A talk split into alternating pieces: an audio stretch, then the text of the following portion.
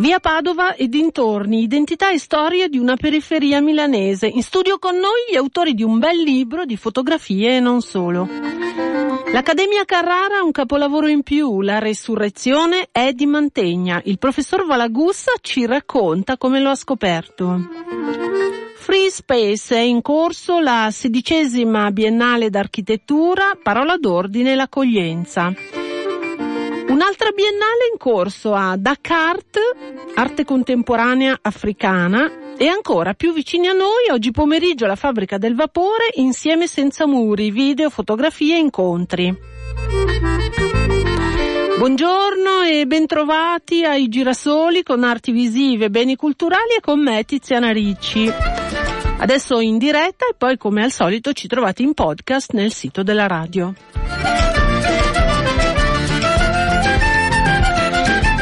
Prima di cominciare vi ricordo che domani, domenica 27, ci sarà la visita guidata eh, che abbiamo pensato per le nostre abbonate i nostri abbonati a Villa Carlotta sul lago di Como a Tremezzo. Allora, perché ve lo dico? Perché eh, si sono liberati quattro posti, per cui se eh, volete venire eh, potete prenotarvi mh, mm, e poi quando finisco la trasmissione verso le 12.20 eh, prenderò io le prenotazioni e potete chiamare qui in radio e io prenderò il vostro nome. Ripeto, ci sono quattro posti. Ci troviamo domani alle 11 davanti alla villa a Tremezzo. Si arriva con mezzi propri e ci sarà al, al mattino la visita guidata al, um, al giardino botanico e poi si può pranzare lì con un bello sconto per i nostri ascoltatori e nel pomeriggio la direttrice di Villa Carlotta ci accompagnerà a visitare quella meraviglia che è la villa con eh, le opere del Canova, gli affreschi, eccetera. E, mm, basta. Detto questo, vi presento degli ospiti che sono felice di avere qui in eh, trasmissione a presentare questo libro dal titolo Via Padova e dintorni, identità e storia di una periferia, un libro di bellissime fotografie eh, di cui adesso ci racconteranno la storia. Allora, Dino Barra, uno degli autori dell'associazione Amici del Parco Trotter come Giorgio Perego. Buongiorno a tutte e due. E un nostro, una nostra conoscenza, grande amico, grande fotografo. Benvenuto Uliano Lucas. Grazie. allora, questo libro, eh, dicevo, è un libro che racconta la storia di via Padova e dintorni. Come è nata la vostra idea che è partita, si può dire, dal basso, dall'associazione Amici del Parco Trotter? Eh, Dino Barra. Sì, sì, intanto grazie Tiziana per averci ospitato.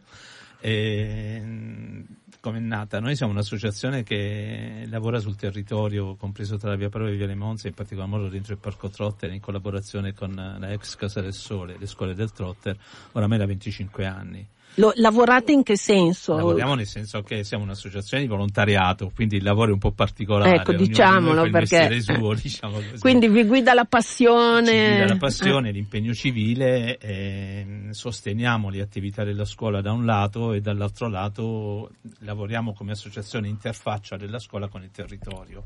E dentro questo territorio come dire, progettiamo azioni che puntano a costruire fondamentalmente integrazione, coesione sociale, momenti di incontro e di attivazione di partecipazione collettiva, diciamo così, occupazione di uno spazio pubblico in senso democratico, in senso civile. Partendo da questa storia unica della, eh, della, Casa, della Casa del Sole, che è un, unica, un'esperienza sì. unica che è partita ormai Beh, quando? La Casa del Sole è del 1922, ma che è un modo di fare scuola diverso, no? Un modo di fare scuola diverso, scuola all'aperto, ha conosciuto una sua, diciamo così, decadenza negli anni Ottanta e proprio grazie all'impegno dei genitori degli insegnanti, degli ex genitori come nel mio caso, nel caso di Giorgio, degli ex insegnanti, che poi abbiamo posto il problema di una riqualificazione del Parco Trotter e delle sue scuole e adesso per esempio stiamo andando alla inaugurazione che avverrà a breve dell'ex convitto del Parco Trotter che è destinato ad ospitare la nuova sede della scuola media da un lato e uno spazio pubblico, uno spazio sociale aperto al quartiere della città dall'altro lato. Ma cosa c'era da conservare di questa esperienza? della Casa del Sole, di questa scuola? Cosa aveva di speciale questa scuola, Beh, di diverso, Giorgio? È una scuola che è nata appunto nel 22 da un'idea del sindaco di allora socialista e praticamente è stato un momento importante perché eh, forse per la prima volta i bambini e le famiglie particolarmente bisognose del territorio milanese hanno potuto trovare qua eh, dove c'era poco prima il, il trotter che poi si è stato spostato a San Siro un luogo dove c'erano alberi, c'era una piscina, c'erano tutta una serie di situazioni che permettevano di un superare, rapporto diverso con la natura. Di superare una gracilità, beh sì, c'era un rapporto diverso con la natura, ma c'era anche poi un, un discorso didattico del impararla facendo che era sicuramente all'avanguardia di tutta Europa. Insomma. Detto questo, che diciamo è un po' l'origine no? di questo quartiere, di questa identità speciale, come avete pensato a un libro di fotografia e avete anche chiamato Uliano Lucas? Sì, Dino. Eh, dicevo prima che noi siamo molto impegnati sul fronte della, dire, di iniziative e di azioni che facciano coesione sociale e facciano integrazione. Allora, lavorando su questi temi abbiamo incontrato, era inevitabile che ciò accadesse, il tema della memoria perché partiamo dal presupposto che una memoria non solamente individuale, ma dove tante memorie individuali si incontrano, si incrociano, si riconoscono in una storia collettiva, in una memoria collettiva, possa creare senso di appartenenza ad un territorio, il senso di appartenenza a un territorio spesso produce, come dire, cura del territorio stesso, interesse per il territorio stesso, che è una cosa di cui eh, la via Padova e le zone circostanti il Parco Trotter hanno, hanno molto bisogno. Eh, dobbiamo tenere presente che questa periferia storicamente è una periferia, come ci dice un signore anziano che abbiamo avuto modo di intervistare, in continuo movimento, in continua trasformazione. Dalle per, migrazioni. Perché è Ah. stata eh, meta di flussi migratori dagli inizi del secolo di gente proveniente dalle campagne lombarde, dal Veneto, poi dal meridione d'Italia, adesso da tutte le parti del mondo. E una periferia come questa in continuo movimento ha particolarmente bisogno di sedimentare un senso di appartenenza, di riconoscersi in una storia collettiva. Ed è quello che abbiamo tentato di fare, non tanto non solo con le parole, ma anche e soprattutto con le immagini fotografiche. Di Uliano Lucas. Non sono di Uliano Lucas, adesso Uliano ci No, spiegherà. era una provocazione. Ah, eh. Però Uliano Lucas ci ha messo... un Di chi sono le fotografie? Spieghiamolo perché sennò... Ma le fotografie sono eh, una raccolta partecipata che abbiamo sviluppato in oltre un anno. Sono state raccolte quasi 6.000 fotografie.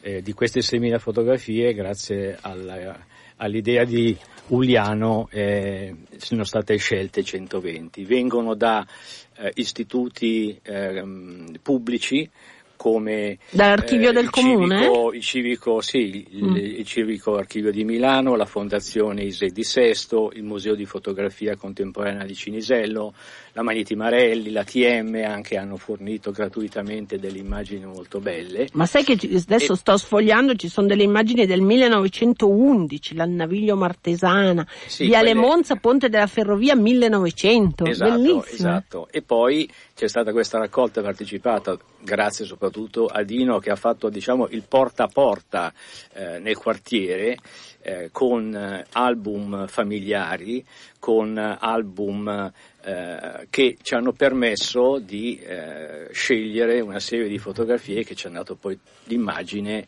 della via, come diceva Dino prima, in movimento. Anche altri fotografi hanno contribuito alle fotografie Sì, perché ci sono libro. anche quelle del 2017, degli immigrati, Sì, dei poi ragazzi. ci sono foto importanti di Enrico Cattaneo, dello stesso Uliano Lucas, di Cesare Colombo, di Mario Finocchiaro, per dirne alcuni, di Giancarlo Mazzocchi, oltre ad altri fotografi del quartiere che ci hanno permesso appunto di fare. Ecco, vorrei eh, ricordare anche come, come si chiude diciamo, la fotografia di questo libro, questa speranza, questa visione della- di via Padova vista dai ragazzi della Casa del Sole sono immagini di speranza di eh, anche ragazzi di seconda generazione appunto che vedono la via e come poterla vivere. Ecco, a questo punto sono curiosa, Uliano Lucas, di sapere come hai lavorato tu per questo libro.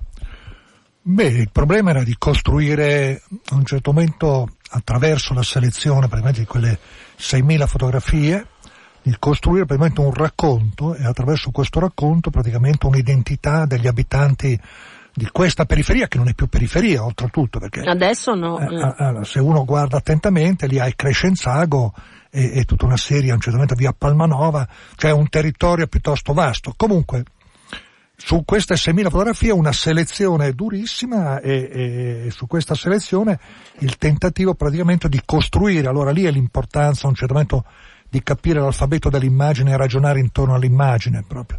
La costruzione avviene praticamente attraverso le grandi trasformazioni che, soprattutto urbanistiche del territorio che è legata alla speculazione agli abitanti e via via praticamente il flusso migratorio, i più flussi migratori e a un certo momento le officine, le piccole fabbrichette degli anni 20 e il 30 lavoro, eh. per arrivare poi a, praticamente ai confini anche le grandi fabbriche come la Magnetti Marelli. Ma dentro c'è soprattutto, come dire, guardando le fotografie, il cambiamento, il cambiamento proprio della società, dei costumi, no? dato proprio dalle fotografie da un certo momento recuperate e fatte allora dagli stessi studi fotografici della zona oppure proprio dagli abitanti. Per cui è, è, praticamente più mondi che a un certo momento attraverso una serrata costruzione come dire, di, di, di, del racconto ti esce fuori per cui gli anni 20, gli anni 30, gli anni 40 per arrivare a un certo momento agli anni 60 con la famiglia in casa. Quindi è cronologico l'andamento. Quindi è cronologico però a un certo momento con tanti rimandi, tanti rimandi che ti danno l'idea della storia dei nonni, degli zii a un certo momento e di quello che ti sta intorno. Allora intorno a questo poi hai un, un, testo di Dino Parra e un testo di Tatiana Agliani che eh, cerca di praticamente ragionare intorno a che cos'è la fotografia e la sua rappresentazione. Cioè la fotografia come un momento praticamente di riflessione su quello che siamo stati, un grande album di famiglia, no? Che tenta di raccontare praticamente il vari evolversi e i vari sviluppi, no? Per cui, come dicevo, del territorio della vita e della quotidianità per arrivare in questa via Padova che comunque, devo dire, una via lunghissima, eh, a un certo momento, eh che è attaccata poi a Piazza Loreto, per cui è nel centro della città, se uno ci ragiona, una via lunghissima che però praticamente ha, man mano che la percorri, credo che arrivi fino ai 300 numeri, no? civici, man mano che la percorsi cambia, cambia continuamente e soprattutto cambia attraverso questa felicità portata dai cittadini stranieri. Allora, eh, tu poi che hai seguito le migrazioni, eh, diciamo, negli anni 50-60 dei meridionali che venivano al nord, fino ad arrivare pian piano, adesso arrivano dal, dal, non solo dall'Africa, anche dalla Est, eccetera, no? Quindi è cambiata la natura del, dei migranti è datata la composizione, la vita, gli emigranti di prima generazione. E quindi, già... e quindi, anche la vita sociale. Quindi tutta la vita sociale che è una vita a un certo momento da studiare attentamente, come dire, da sociologi di strada. Devo dire che poi l'ultima parte, come accennava Giorgio, a un certo momento noi eh, abbiamo chiesto a dei ragazzi che fanno la scuola media al Trotter, a un certo momento con un professore che ha insegnato fotografia, insegna fotografia, di fotografare la via Padova come loro la vivono, cioè tu hai la via Padova praticamente come è stata vissuta da tre generazioni. L'ultima generazione, quella che vivranno in Viale Pada, che stanno vivendo in Viale Pada, sono a un certo momento ragazzi eh, figli di emigranti, seconda generazione, a un certo momento che frequentano la scuola media e con, eh, a un certo momento uso, uso il termine quello che è il digitale, cioè una nuova visione no, dell'immagine, hanno fotografato il mondo intorno a loro, cioè il mondo che gli appartiene. Per cui attraverso questo insieme, questa miscellanea, questa a un certo momento costruzione, uno, in, con i testi, uno può a un certo momento iniziare a ragionare su che cosa è stato il quartiere e quale sarà il presente e il futuro del paese. È un libro che eh, parla di Via Padova, ma non solo di Via Padova, almeno nelle vostre intenzioni, Giorgio. Allora, eh, diciamo, il libro... Ti avvicini un po' al microfono? Il libro eh, si svolge, le fotografie del libro si svolgono in un, in un quadrilatero sostanzialmente, che va da, da Greco a Via Palmanova, eh, fa est e ovest, e sud e nord, la Cascina Gobba, fino a Piazzale Loreto. Questo è un po' il diciamo, il, il perimetro di raccolta delle nostre fotografie. Eh, ed è stato importante perché ci sono ad esempio delle fotografie molto belle di Viale Monza negli anni venti ancora con gli alberi. Sì, confermo, eh, intanto io sto sfogliando qui. Ci sono situazioni molto, molto particolari del, che ci, forniti, ci sono state fornite queste immagini da cartoline dell'epoca. Eh, Senti, della... qui ho un ritratto in studio di, della famiglia Calza, 1911, fotografia dipinta. Certo, per esempio, certo, bellissimo. Sì, con le labbra tutte rosse, eh, sì, sì. eccetera. Eh, la cosa importante secondo me, volevo fare questo tipo di riflessione di questo libro, sono appunto all'interno del movimento che c'è sempre presente in via Padova e, e attraverso le difficoltà che gli immigrati del, nel dopoguerra hanno avuto e gli immigrati dal terzo mondo stanno avendo, c'è questa grossa, eh, come si può dire, mh, contraddizione se vuoi, che i primi venivano qua in via Padova a Cascina Gobba, riempivano le cascine, eccetera, con, per, per, una richiesta di manodopera, di lavoro che l'industrializzazione nel dopoguerra ha richiesto. Le difficoltà che invece stanno ottenendo gli immigrati in questo momento, occupando, guardate bene, le stesse case di ringhiera che erano state costruite per gli operai, è quella che c'è con la deindustrializzazione degli anni 80-90 una mancanza di assorbimento di manodopera che sta arrivando che è importante. E via Padova però sta rispondendo in maniera anche contraddittoria se vogliamo, però sta rispondendo con la nascita di nuove eh, attività commerciali, eh, artigianali, eh, cioè voglio dire c'è questa questa voglia di risolvere, di affrontare me, di la questione complessa, mm. molto complessi e di, di risolvere. Comunque è anche da vedere come un libro di fotografie, perché all'interno a un certo punto puoi ragionare sull'evolversi della fotografia come straordinario mezzo di documentazione, cioè dalla fotografia lastra di grande formato del primo del Novecento per arrivare a oggi, come dicevo, il digitale, cioè all'interno c'è un percorso che ha anche una storia, in un certo momento, dello sguardo e di come lo sguardo è cambiato nel corso praticamente di un secolo. Lo sguardo del fotografo, lo sguardo del professionista, lo sguardo del fotomatore, lo sguardo a un certo momento del padre di famiglia che faceva le fotografie. Per cui anche un ragionare su questo. Volevo... Dino Barra sì. e abbiamo ancora un minutino e poi io vi devo salutare.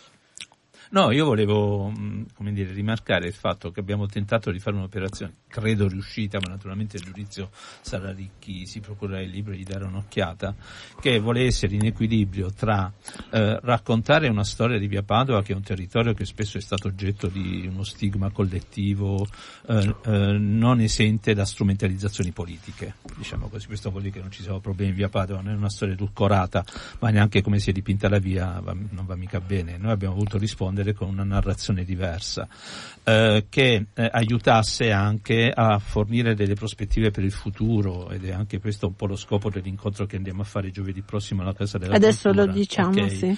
Però anche Uliano rimarcava um, quest'altra caratteristica del libro, il nostro non è solamente un, non vuole essere solamente un libro di storia del territorio o un libro che magari riflette su dove Via Padova potrebbe andare, ma vuole essere anche un libro bello che usa per raccontare la Via Padova il linguaggio della fotografia fotografia. La fotografia in genere sì, come è stata Uliano. utilizzata per accompagnare. Noi abbiamo cercato di fare un lavoro anche esteticamente dove la fotografia fosse anche al centro di questo nostro racconto e Uliano ci ha aiutato tantissimo. allora, io dico che il risultato è, è, molto bello e piacevole, le fotografie sono belle, chissà che sarà stato difficilissimo scegliere tra 6.000 fotografie, aiuto. Abbiamo una, litigato. Una lite continua. Avete io sono litigato. Ecco. Va bene, allora io ci sarebbero ancora tante cose da dire, ma ci sarà l'occasione perché loro presentano il libro domani pomeriggio all'Arciturro di Via Rovetta alle 18.30. Domani che è domenica, domani alle 18.30, sì. ma grande appuntamento sarà giovedì prossimo 31 maggio alla Casa della Cultura a Milano in via Borgogna al 3 alla sera alle 20.30 e con vari ospiti. Beh, ci sarà Dino Barra che avete sentito adesso e Giorgio Perego, ci sarà Uliano Lucas che eh, qui con noi ci ha fatto l'onore di venire qui stamattina, eh, Massimo Bricocoli del, Bricocoli. Bricocoli si dice, Bricocoli del Politecnico di Milano. Sì, Avete è un invitato anche cos'è, un architetto? Tecniche politiche urbanistiche. Ecco, che in interessantissimo. qualche modo, come dire, mh, ha il compito di gettare un ponte eh, verso il Sì. presente e non solo, ma anche verso le prospettive future di questo territorio. Ecco, e sarete orchestrati tutti, Gian, Gian Giacomo Schiavi del, del Corriere della Sera, quindi un giornalista. Allora ripetiamo l'appuntamento per chi vuole comprare il libro. Il libro dove si compra? Ma si può trovare ovviamente nella nostra associazione. eh, Ma non si compra, hai detto, si fa una Si fa una sottoscrizione. sottoscrizione perché noi siamo un- una onlus e Sì. quindi c'è questo. E Il libro poi è stato edito dall'associazione è stato edito dall'associazione e poi si può trovare in, in via Padova al co- alla libreria Covo della Ladra che in, eh, Non è via Padova, via? In via Scutari, In via Scutari. Prinetti. Ah, perfetto. è di nuovo in via Padova. Allora, io ringrazio tutte e tre ehm, e, e vi lascio con questo appuntamento il 31 maggio, giovedì prossimo, alle 20.30 alla Casa della Cultura di via Borgogna al 3, oppure per chi è curioso, eh, anche domani pomeriggio. Grazie, grazie della Grazie, Grazie grazie agli ascoltatori. Grazie dunque a Uliano Lucas, Dino Barra e Giorgio Perego. Via Padova e dintorni, identità e storia di una periferia milanese edito dalla Città del Sole, gli amici del Parco Trotter.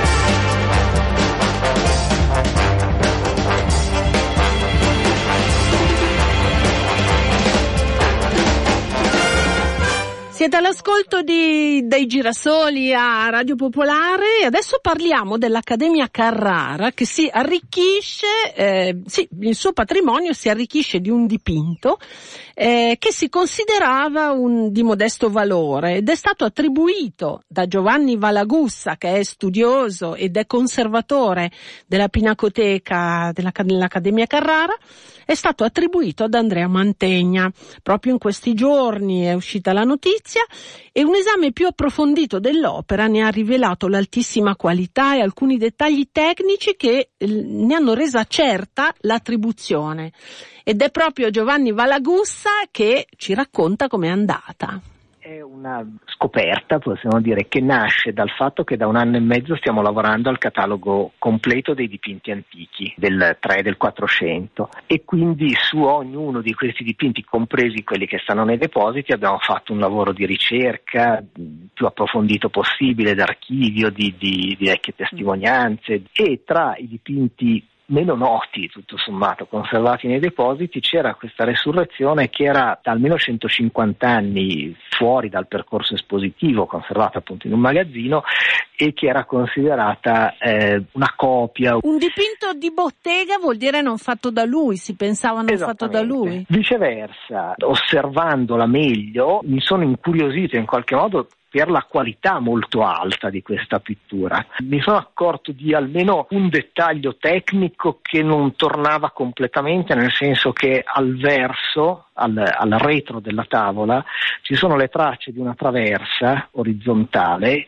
che è circa a metà altezza della tavola, mentre normalmente queste traverse stanno nella parte superiore e nella parte inferiore e sono due, il che poteva far supporre appunto che, ci fu- che questo dipinto fosse un ritaglio da, un, eh, da un'opera più grande. In un secondo momento, e Mm. questo è stato l'indizio fondamentale, mi sono accorto che nella parte inferiore, proprio lungo il margine, era dipinta una piccolissima crocetta in oro che faceva capire che doveva esserci una parte inferiore di questo dipinto, quindi una specie di seconda metà, diciamo. E quindi questa piccola crocetta, eh, che è un elemento piccolissimo, è stata un po' la chiave di volta.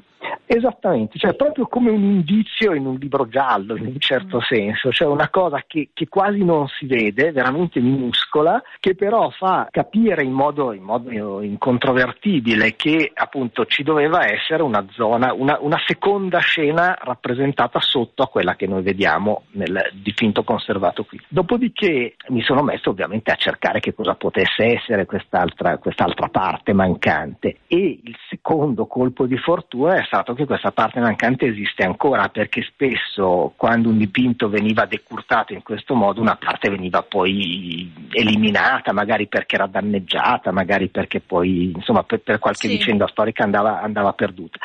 E invece ho trovato tra le opere note di Mantegna mm. un altro dipinto appunto con la discesa di Cristo al limbo che quindi è l'episodio successivo, diciamo, quindi Cristo risorge, esce dal eh, sepolcro e poi scende al limbo liberare i personaggi del Vecchio Testamento. E il limbo è questa specie di caverna della quale Cristo spalanca le porte tirando fuori questi, questi personaggi eh, antichi. E dove l'ha trovato quest'altro dipinto? E quest'altro dipinto ha una storia eh, recente, molto, molto nota, nel senso che è stato ad alcune mostre su Mantegna, l'ultima a Londra nel 1992 ed è un dipinto universalmente attribuito a Mantegna, quindi un'opera sicura, insomma, il che immediatamente ha fatto diventare un mantegna sicuro anche la nostra metà, chiaramente. Quindi non è un'attribuzione fatta su ipotesi fantasiose come a volte si legge nelle cronache sì. di storia del, eh, sto, storico-artistiche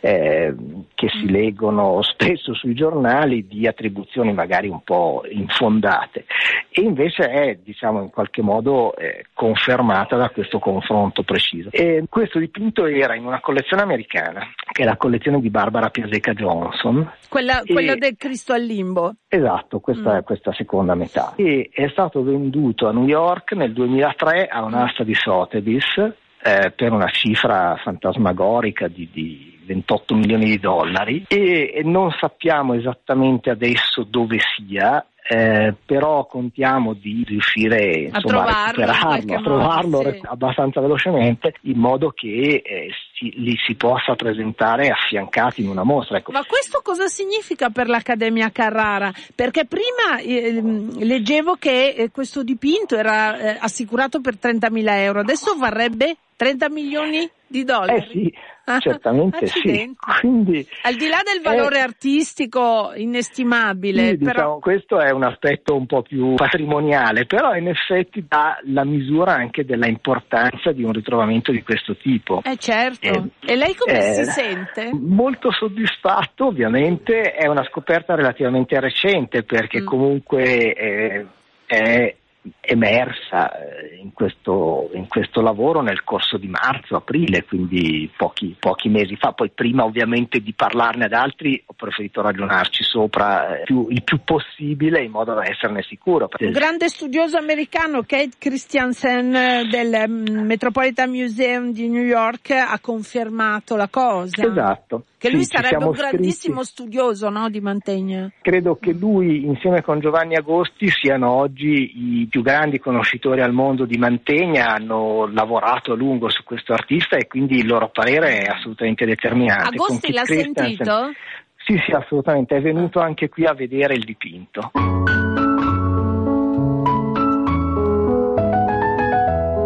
Professor Valagussa, complimenti. Complimenti, l'Accademia Carrara ha scoperto di, eh, l'autenticità di questo dipinto, la resurrezione di Cristo, attribuito come avete sentito da Giovanni Valagussa a eh, Mantegna e confermato da altri eh, grandissimi studiosi. Complimenti ancora, siamo contentissimi, anche perché l'Accademia Carrara custodisce dei veri capolavori e questo è uno in più meraviglioso. Ah, verrà restaurato e poi lo si potrà vedere fra un annetto circa, pare. Sono i giorni dell'architettura perché come sapete a Milano è in corso Milano Arc Week di cui vi abbiamo ampiamente parlato, ci sono appuntamenti anche oggi e domani, poi vi dico il sito perché elencarveli è impossibile. E invece, invece a Venezia stanno attribuendo, se ci riusciamo ci colleghiamo con Fiorella Minervino, stanno attribuendo i premi eh, di questa sedicesima biennale di architettura mh, diretta da Yvonne Farrell e Shilly McNamara, eh, le due curatrici. Tema di, della mostra di questa edizione è Free Space, ma sentiamo che cosa ne pensa Fiorella Minervino. Free space è lo spazio libero ma anche generoso verso gli altri, è l'accoglienza in pratica, l'aggregazione, la connessione, vista la solitudine del nostro tempo, questo è proprio il momento, niente di, di eccezionale, di così futuribili presso le due irlandesi. Però ehm, l'aggiustamento, la, co- la, coesistenza, il vivere meglio il proprio spazio, perché loro dicono che mm, il committente è la terra, non c'è un committente eh, uomo o donna, è la terra. Quindi c'è questa tendenza, di fatti se, se devo scegliere una, un simbolo di tutta la biennale è la panchina. Hanno chiesto tutti di fare panchine. È la prima volta che in ogni settore, in ogni padiglione dell'architettura ci sono panchine dappertutto, anche degli stranieri. Allora, Perché, vediamo se ho capito bene. Il significato è fermiamoci, parliamo, eh, diamoci del tempo. E... Accoglienza, perché nel loro manifesto, tra le tante cose, hanno anche detto che il simbolo per eccellenza erano le panche di vie del Cinquecento toscano palazzi come Palazzo Strozzi così avevano le panche di via, cioè c'era il grande palazzo e veniva messa questa parte in marmo fuori dove come a Pienza, intorno al Duomo, la gente si sedeva e parlava, per cui potevano vedere la bellezza del palazzo che c'era dietro, però potevano anche parlare e dialogare con, con loro. Qual è il padiglione sì. che ti è sembrato più interessante? A me in assoluto più interessante la Danimarca, perché è il più avanzato è anche quello che si occupa più della, dell'aspetto umano, ma soprattutto della sostenibilità. Questo edificio che portano come esempio dello studio OMA, che è uno studio famosissimo danese, che è sul, sull'acqua a Copenaghen. Miracolo della tecnologia, siamo collegati con Venezia con la nostra Fiorella Minervino. Fiorella? Pronto, eccomi eh, qua. Ecco, perché forse siamo già in grado di dire a chi è stato assegnato il Leone d'Oro. Sì, il Leone d'Oro allora per la partecipazione nazionale è stato dato alla Svizzera che è una grande casa insieme a un'altra piccolissima, cosa, eh, sono strani come, come premi. Mm. Poi menzione speciale alla, come partecipazione nazionale alla Gran Bretagna, che è il padiglione vuoto con una grande scala che sali e sul tetto c'è una piazza. Eh, è l'idea appunto. E poi c'è Leone, Leone eh, questa è la cosa importante, Leone d'Oro per la miglior partecipazione alla mostra Edoardo Souto de Mora, quello straordinario um, eh, architetto portoghese che ha avuto il Pritzker e che abbiamo avuto la Triennale due o tre anni fa con la grande mostra. Leone d'Oro per, per un promettente partecipante a Jan de Wilder, Ingevik e Tayer che sono dei, di, del Belgio menzione speciale a Andra Martin dell'Indonesia per un'installazione.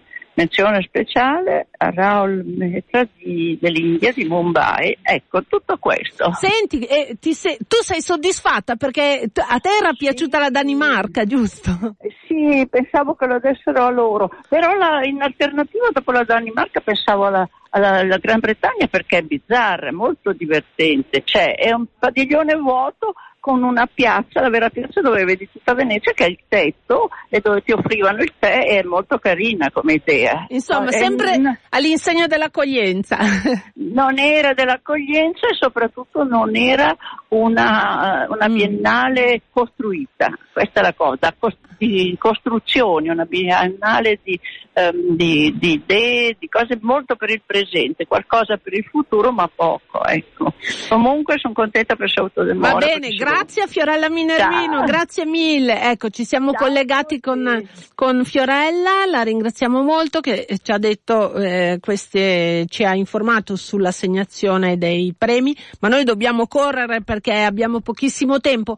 Allora torneremo sulla eh, Biennale di Architettura e invece adesso andiamo a Dakar perché a Dakar è in corso la tredicesima, un'altra biennale, la Biennale di Arte Contemporanea fino al 2 giugno e per noi l'ha vista Marcello Lorrai è che dalla edizione del 2014 c'è un po' l'aspirazione a trasformare Dakar da una manifestazione, diciamo così, destinata ad un pubblico un po' di nicchia, degli addetti ai lavori di nicchia, ad una manifestazione invece non marginale nel circuito globale delle, eh, delle biennali.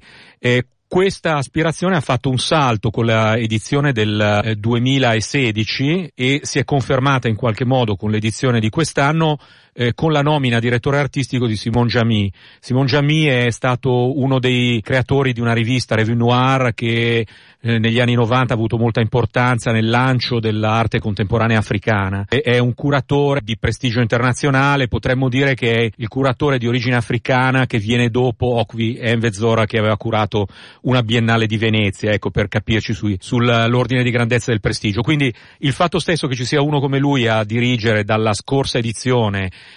eh, Dakar ha portato eh, a Dakar tutto un pubblico internazionale di critici, curatori, galleristi eh, che, che, prima non c'era. Lo si vedeva al colpo d'occhio che c'è una frequentazione maggiore che, eh, che in passato. Altra questione è quella della qualità della manifestazione. Eh, Dakar ha una parte in e una grossa parte off fatta di decine e decine e decine di proposte. Per quanto riguarda la parte in che constava di un paio di esposizioni principali, eh, devo dire che sono rimasto un po' perplesso, ho avuto l'impressione di un assortimento di proposte abbastanza deludente, non sembra riflettere quello che dovrebbe essere una vocazione di, eh, invece di una manifestazione fatta a Dakar, non sembra riflettere adeguatamente tutto il tessuto di creatività che c'è, diciamo, nell'Africa in particolare sub-sahariana. La sensazione è che ci sia un certo proprio magari anche perché Giamì è un, è un direttore artistico di prestigio e con molte relazioni,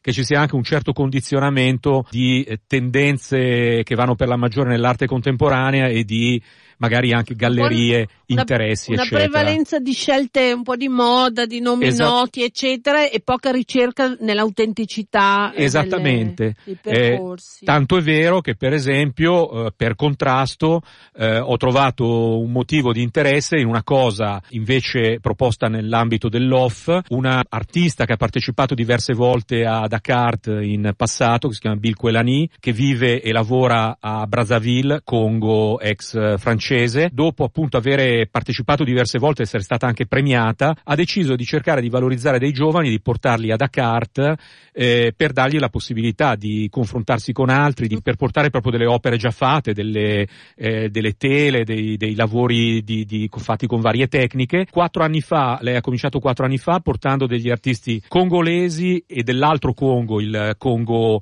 eh, Kinshasa, la Repubblica Democratica del Congo. Due anni fa ha portato degli artisti congolesi congolesi e camerunesi, quest'anno degli artisti congolesi e maliani, con l'idea di mettere sempre insieme il, il, Congo dove lei lavora con un altro paese africano. Alcuni degli artisti che lei ha portato in passato sono stati, eh, sono diventati nel frattempo anche molto accreditati adesso qualcuno ha fatto parte anche delle esposizioni presentate nell'ambito di Dakar In. Eh, ma insomma è interessante il fatto che per esempio questa artista eh, metta uno sforzo personale, una ricerca personale di, di fondi e di finanziamenti per fare questo tipo di cosa che va proprio sul terreno a cercare delle, dei nuovi talenti e a cercare di farli crescere. Penso che il grande interesse di questa manifestazione sia dovuto al fatto che permetteva, ha permesso e dovrebbe farlo ancora di vedere eh, l'evolversi dell'arte africana, ma non quella degli artisti che vivono a Parigi, a New York, a Londra, ma quelli che vivono in Africa. Quindi tu hai notato eh, qualche ricerca particolarmente interessante o dei temi sul, anche sulle sulle loro condizioni, sul loro paese, quelli che chiamiamo gli artisti impegnati, attenti a quello che cambia e che accade. Ho notato piuttosto il fatto che vengono nelle, nella parte ufficiale di Dakar vengono selezionate delle cose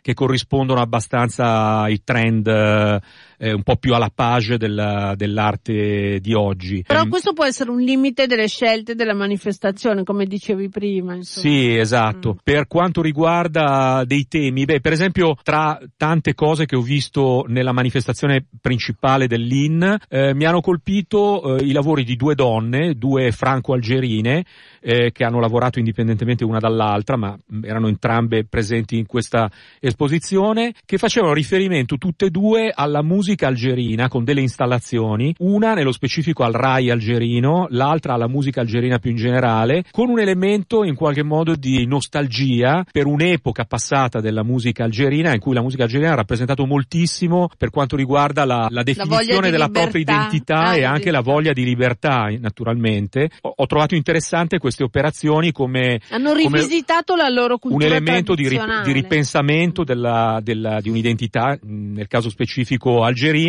eh, facendo ricorso con delle installazioni a un tema musicale, ecco. Corbi, lasso, Monte Carlo, Sivi, a Fursti, Grazie dunque a Marcello Lorrai che come di consueto va a vederla questa biennale, la tredicesima biennale di Dakar, Dakar intitolata, fino al 2 giugno all'ex Palazzo di Giustizia a Dakar e al IFAN Museo d'Arte. Poi come avete sentito con tutte le mostre collaterali. Adesso questi ultimi minuti li dedichiamo alla fabbrica del vapore perché nella sala delle colonne a partire dalle ore 15 eh, per la rassegna Insieme senza muri parte eh, Attraversamenti, luoghi, arti e culture, un progetto curato da Sergio Di Giorgi e Giovanna Gammarota.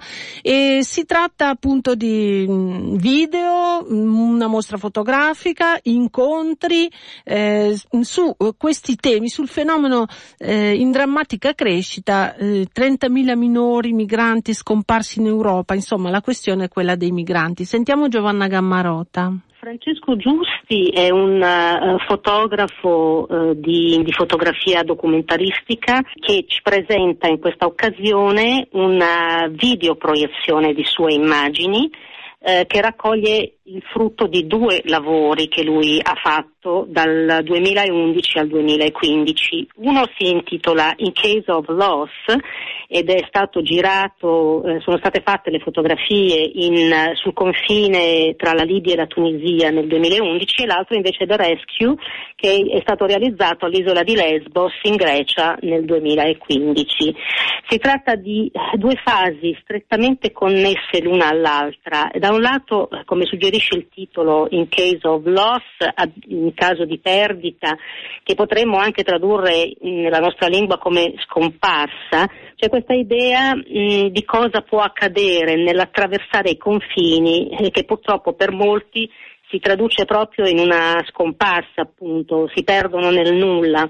Dall'altro abbiamo invece il salvataggio, the, the rescue, appunto, che non si riferisce esclusivamente ai reperti che Francesco Giusti ritrova lungo la rotta seguita dai migranti, che sono fotografie, lettere, sono a volte addirittura passaporti, piccoli diari, ma parla anche a mio giudizio, in qualche modo di un loro salvataggio, un salvataggio dei, di questi migranti scomparsi che assume attraverso questo lavoro un aspetto quasi un po' mistico, spirituale.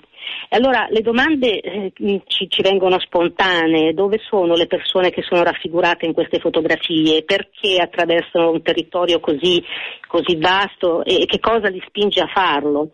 E allora il viaggio è qui una potente metafora dell'esistenza errante dell'uomo, in qualche modo, dove la sopravvivenza è soltanto il primo livello di lettura che possiamo, che possiamo dare a queste immagini. Più in profondità c'è, eh, secondo me, l'enigma della vita stessa, qualcosa che spinge l'individuo a errare e che può appartenere a chiunque, sia esso migrante o, o no. Eh, Ecco, il tempo a nostra disposizione è terminato, allora vi ricordo l'appuntamento alla Fabbrica del Vapore in Sala delle Colonne, si comincia alle 15 e si prosegue poi fino alle 22, come vi dicevo video, fotografie e anche eh, un dibattito a metà pomeriggio verso le 17 e alle 19 un bel aperitivo equo e solidale. Il Girasoli termina qui, vi do appuntamento a sabato prossimo, sempre alle 11.30. Allora, ricordate che ci sono quattro posti per Villa Carlotta domani, se volete venire chiamatemi subito.